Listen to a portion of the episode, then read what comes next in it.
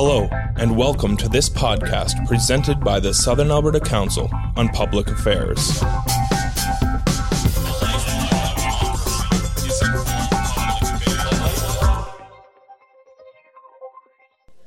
Good afternoon to all of you. Good afternoon to all of you. Can you all hear me? Great. Okay. Uh, I want to welcome you all to the SACPA luncheon, and uh, would you please turn off your cell phones? I am Bertha Teamstra. I belong to the Harambee Grandmas, uh, which is a, a mother's grandmother's group under the Stephen Lewis Foundation, and um, I also want to announce, I'm the, your moderator, I also want to announce that this session will be recorded. If you haven't, please pay the $11 in the basket on your table, and someone can maybe take charge of that.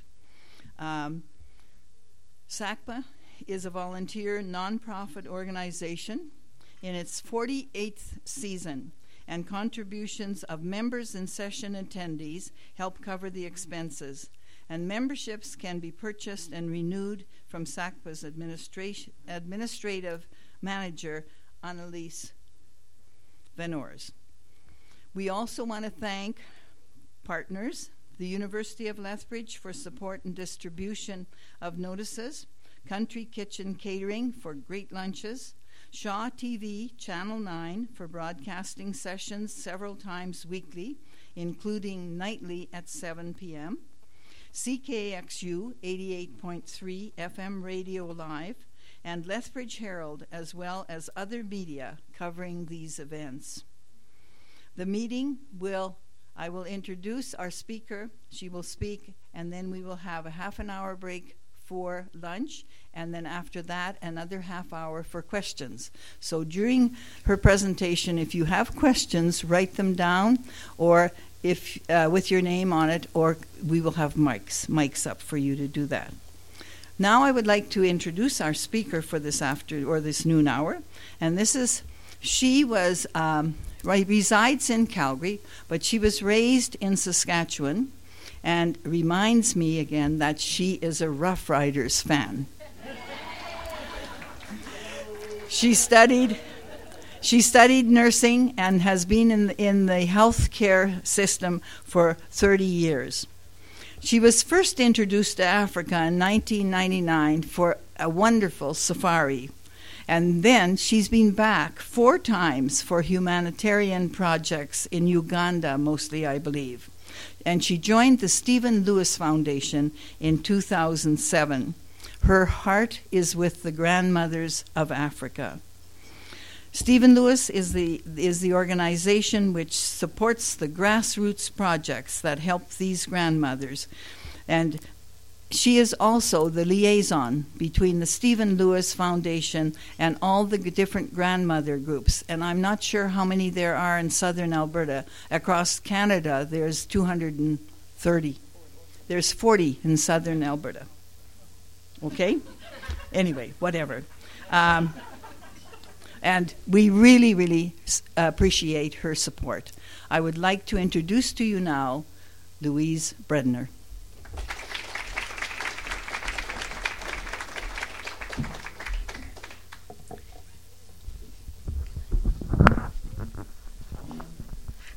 Ah, that's much better. Thank you very much, Bertha. And thank you so much to SACPA. I want, for some reason, I want to call you SAP SAPCA. but I apologize for that, for inviting us here today. It's a real honor to have this opportunity to create some visibility related to what we are doing uh, regarding HIV/AIDS in Africa, especially grandmothers. Also, I'd like to thank the Harambee grandmas that are based here in Lethbridge for uh, inviting me and arranging this uh, with SAPA.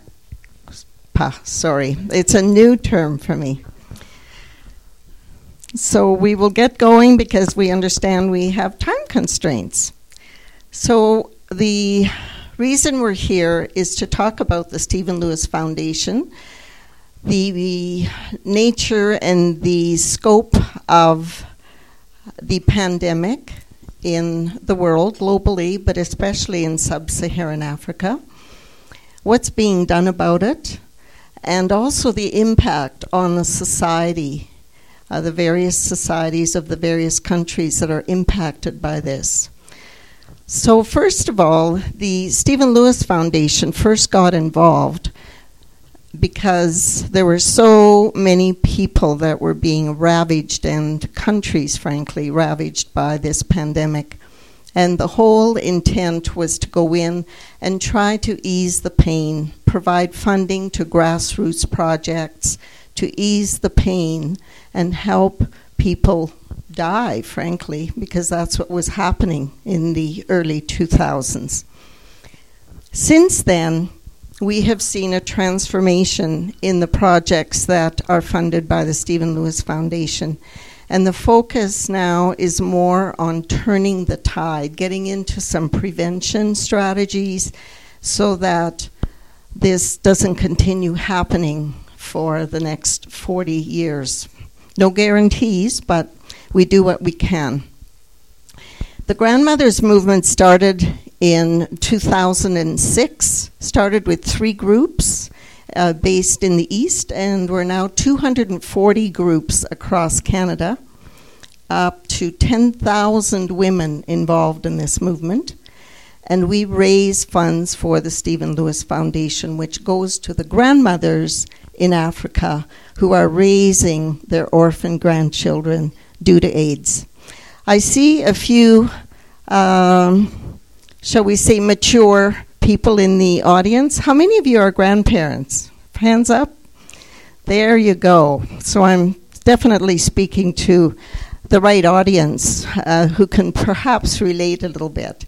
Imagine yourself with maybe eight or ten children to take care of, to raise them every day, to walk for water three kilometers, go and scrounge for firewood and that is the reality for tens of thousands, perhaps hundreds of thousands of grandmothers in Africa today, and in other countries likely as well. So when the grandmothers movement started, the Canadian grandmothers made a promise to the African grandmothers. Our pledge was, we will not rest until you can rest. And I don't believe we can rest for a while yet, given the reality of what continues to be going on. So, just a bit about Stephen Lewis. How many know Stephen Lewis in the room, or of him? Okay, f- fair number of you. Thank you. So, Stephen was a Canadian ambassador to the United Nations for a few years. Um, and then he went on to become the UN envoy for HIV/AIDS in Africa from 2001 to 2006.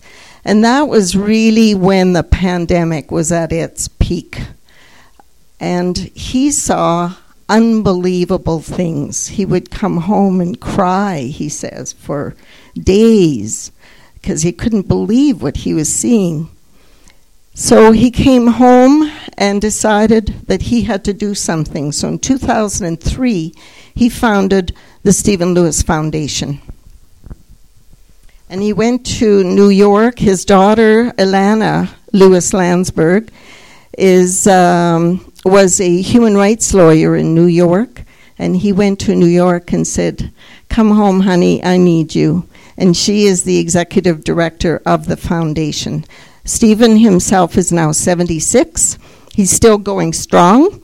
He travels to Africa regularly. He's very involved, but uh, the day to day workings of the foundation are run by his daughter, Ilana.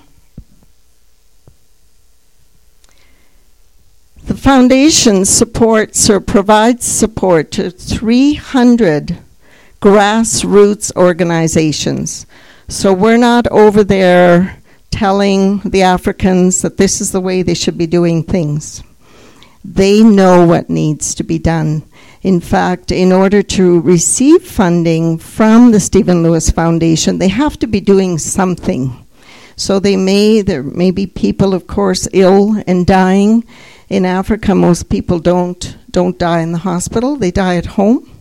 So uh, a lot of communities have struggled to, to care for these sick people. So they've informally got organizations going and then made proposals to the Stephen Lewis Foundation for more funding. So that's how they get approval is they have to have something in place. So they cur- they fund some 300 organizations and 1100 initiatives. So by that I mean they might be called in first to maybe help with funding home-based care to take care of the dying. Then they realize that there's kids in that home and the kids aren't in school. So, okay, the school fees, the uniforms, the shoes. Then they realize those kids aren't eating. They're going to school, but there's no food in the house. So they introduce a, a feeding program for those children. Then they realize that the grandmothers who are caring for their sick daughter and trying to, to manage the children are absolutely overwhelmed. So then they set up perhaps a support system for the grandmothers about how they can get support from each other. What do you do in this circumstance? You know, grandmothers who say to each other, My granddaughter has AIDS. At what age should I tell her that? Like, can you imagine that? So it's providing that kind of peer support, music, singing, they do it all in order to get them through. So that's what we mean by initiatives. There might be only 300 organizations, but there's several initiatives in each one of those organizations. The funds flow directly to the hands of the people in the community. Stephen Lewis Foundation is not a big organization. It's got about 35 staff in Toronto. I've been in the offices. The floors creak. The furniture doesn't match. Uh, the elevator doesn't work most days. And uh, it's very, very humble because uh, Stephen believes very, very strongly that the money needs to go to Africa. So, funding, there's no government funding. Uh, sometimes with some of the government uh, grants, there's strings attached, and they want the flexibility of being able to give money to the organizations for what those organizations want to deliver.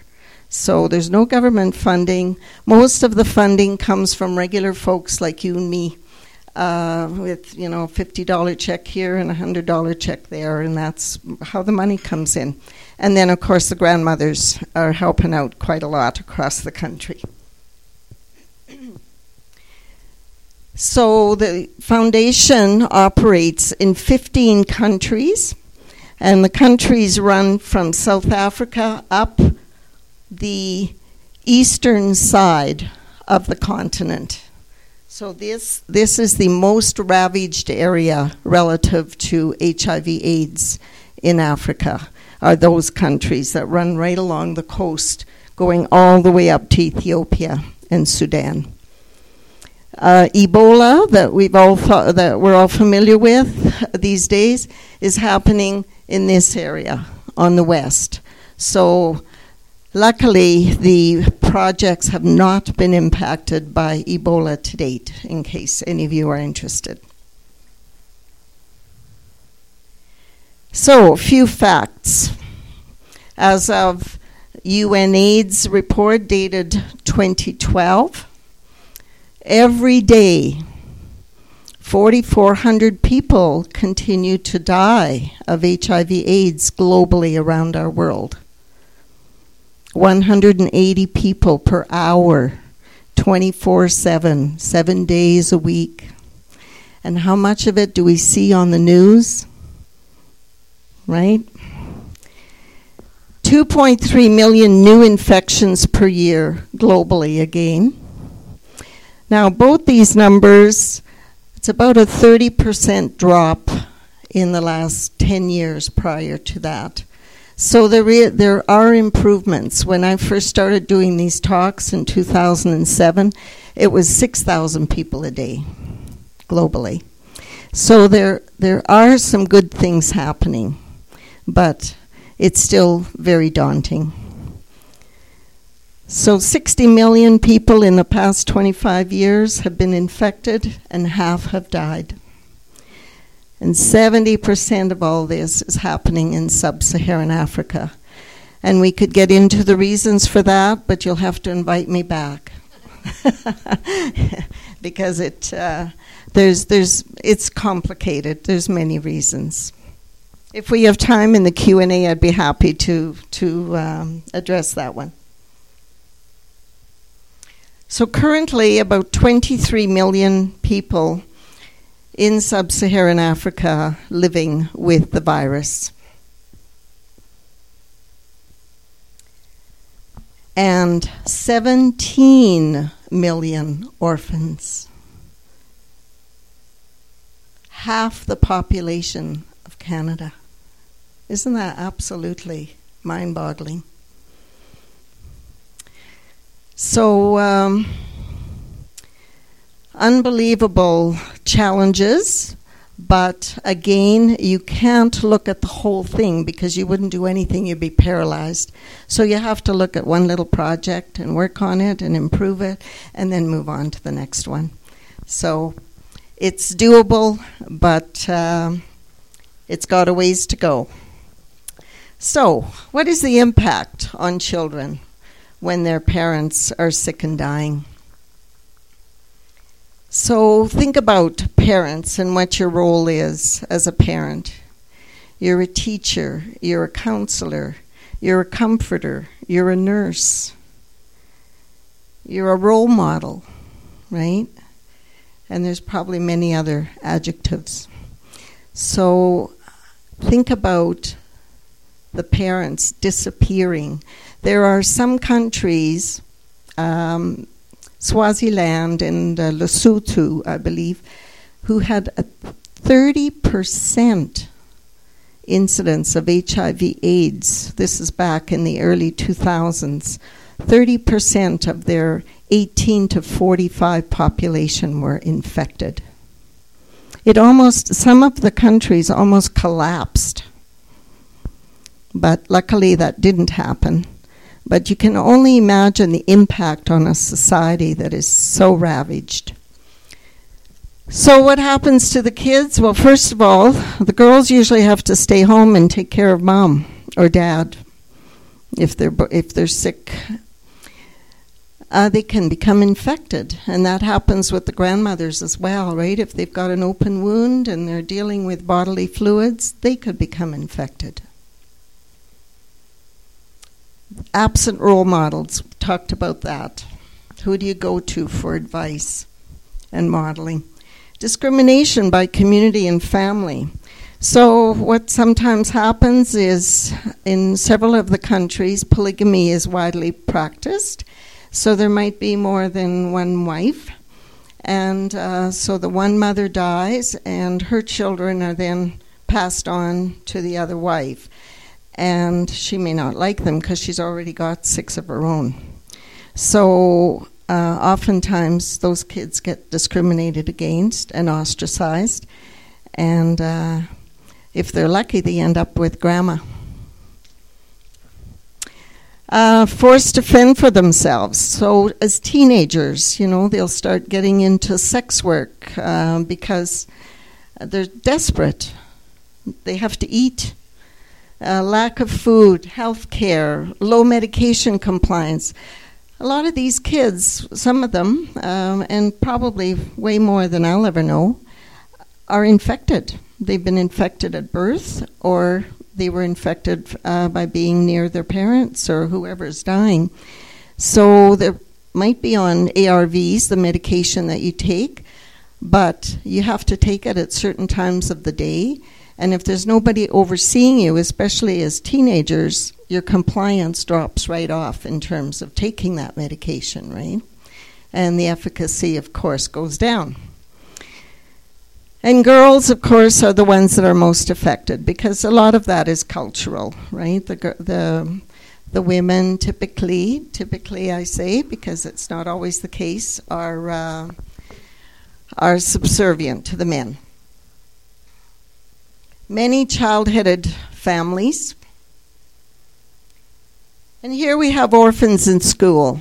And of course, the programs that are funded by Stephen Lewis uh, offer these kinds of things to the students grieving support, feeding, life skills training, peer support groups. So, a lot of the peers help them with um, going through their personal problems because sometimes kids don't want to talk to adults. We think some of us have met a few of those. So, they help each other and they're trained by these programs on how to help their peers. School provides them with a sense of belonging and believing perhaps that maybe they can become a mechanic or maybe they can become a, a pilot. It's funny, some of the little kids, that's what they want to be. They see a plane in the air and they want to be a pilot. And then we have the grandmothers. It's estimated that about 60% of the orphans are cared for by their grandmothers. Stephen Lewis calls them the backbone of Africa or the unsung heroes of Africa. He feels that the continent would have collapsed without grandmothers. And the grandmothers, of course, have no time to rest or grieve for that matter. So, some support for them, how to care for their dying children and providing them with the supplies to do that gloves, um, disposable stuff, so that they're again reducing their chances of being infected themselves. And that's proven to be so important, and a lot of the grandmothers have not become infected because that, that's been provided peer support groups again, garden seeds, home repairs. Some of these grandmothers have horrible homes and the leaky roofs and you name it. So, again, some of the money goes to fix their houses. And a big one here training and advocacy in human rights. So, the grandmothers have really, in the last few years, been transformed from victims to change agents. And some of them have risen from the ashes, so to speak, and become incredibly strong advocates where they are now taking on their local governments, they're marching in cities to get rights for themselves and for their grandchildren. It's really a sight to behold. And as a grandmother involved in this movement, I'm so proud that we've been able to provide the funding for that training to happen so that they themselves can take control and they can use their voices to amplify what their concerns are where, where their rights are being abused. In several countries, there are statutes about human rights, but they're sitting in a binder in the government offices in the, in the capital city of that country and haven't been dusted off for years. So it's wonderful that these grandmothers are, are holding them to task. The grannies worry. How do I keep them safe, especially when the kids get to be adolescents, because they're terrified that they're going to get infected? And what will happen to them when I die, they say, right? And the grandmothers say we don't need a great deal, but we do need enough. So, the campaign, I've talked a bit about it. Since 2006, we have raised $21 million for the Stephen Lewis Foundation, and all of that has gone to the grandmothers in Africa. 10% uh, admin fees or administration costs at the Stephen Lewis Foundation which is very low when you compare it to a lot of organizations as far as overhead. So it's very low. Mandate for the grandmothers is to fundraise so that, uh, again, we think of our sisters over there. To build solidarity, and as such, the foundation sends a group of grandmothers every two or three years to um, to visit projects at their expense. Like none of this is done with donor money. The grandmothers who are going have to do fundraising for their travel and their expenses while they're over there. So again, Um, there shouldn't be uh, an assumption that donor money is used for any of that. The Stephen Lewis Foundation does all its travel on air miles. They don't pay. Donated air miles. And of course, to create awareness. And we grandmothers don't claim to be Mother Teresa at all, but we love this quote We can do no great things, only small things with great love. And in Africa, a little goes a long way. You can buy mosquito net for five dollars. So it's amazing how much um, how much difference you can make without that much money. And Stephen Lewis states, his, this is my favorite quote of his there is no nobler cause than helping another human being, especially one who can never repay you. So that completes my my formal presentation. I still have five minutes. Okay, so um, I guess I would urge you to think about um, considering the Stephen Lewis Foundation in your annual giving plans. And also think about supporting the Harambee Grandmas here in Lethbridge. They have travel talks every couple of months. The next one is on January the 29th, and it's going to be on Argentina. And they get somebody who's traveled there, they're with fabulous photos, and uh, it's, I don't think there's a cost. You just give a donation when you go, and it's at SACA, is it? CASA. See, I get that acronym wrong too. CASA. So I would encourage you to think about attending those. Um, they've also got other events happening throughout the year, so watch your calendar. There's a tremendous new film that's come out that um, they're hoping to share with the public, and it's called a tribunal film. And it's uh, seeking justice at the front lines, and it features six women who came to Vancouver last year to testify at a tribunal in front of 1,200 people. Six women from these villages who stood up there and told their stories and talked about how their rights were being abused and how they wanted to make it right.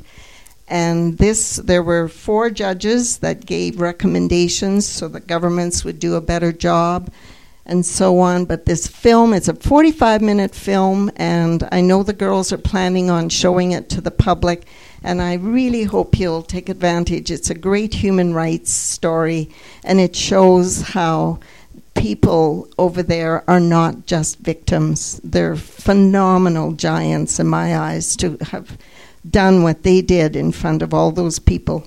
And Gloria Steinem was actually one of the uh, one of the judges.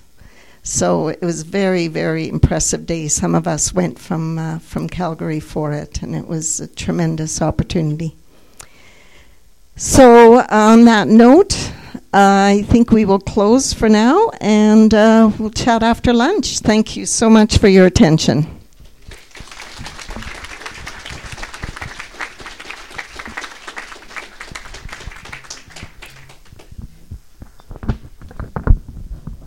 Thank you, Louise.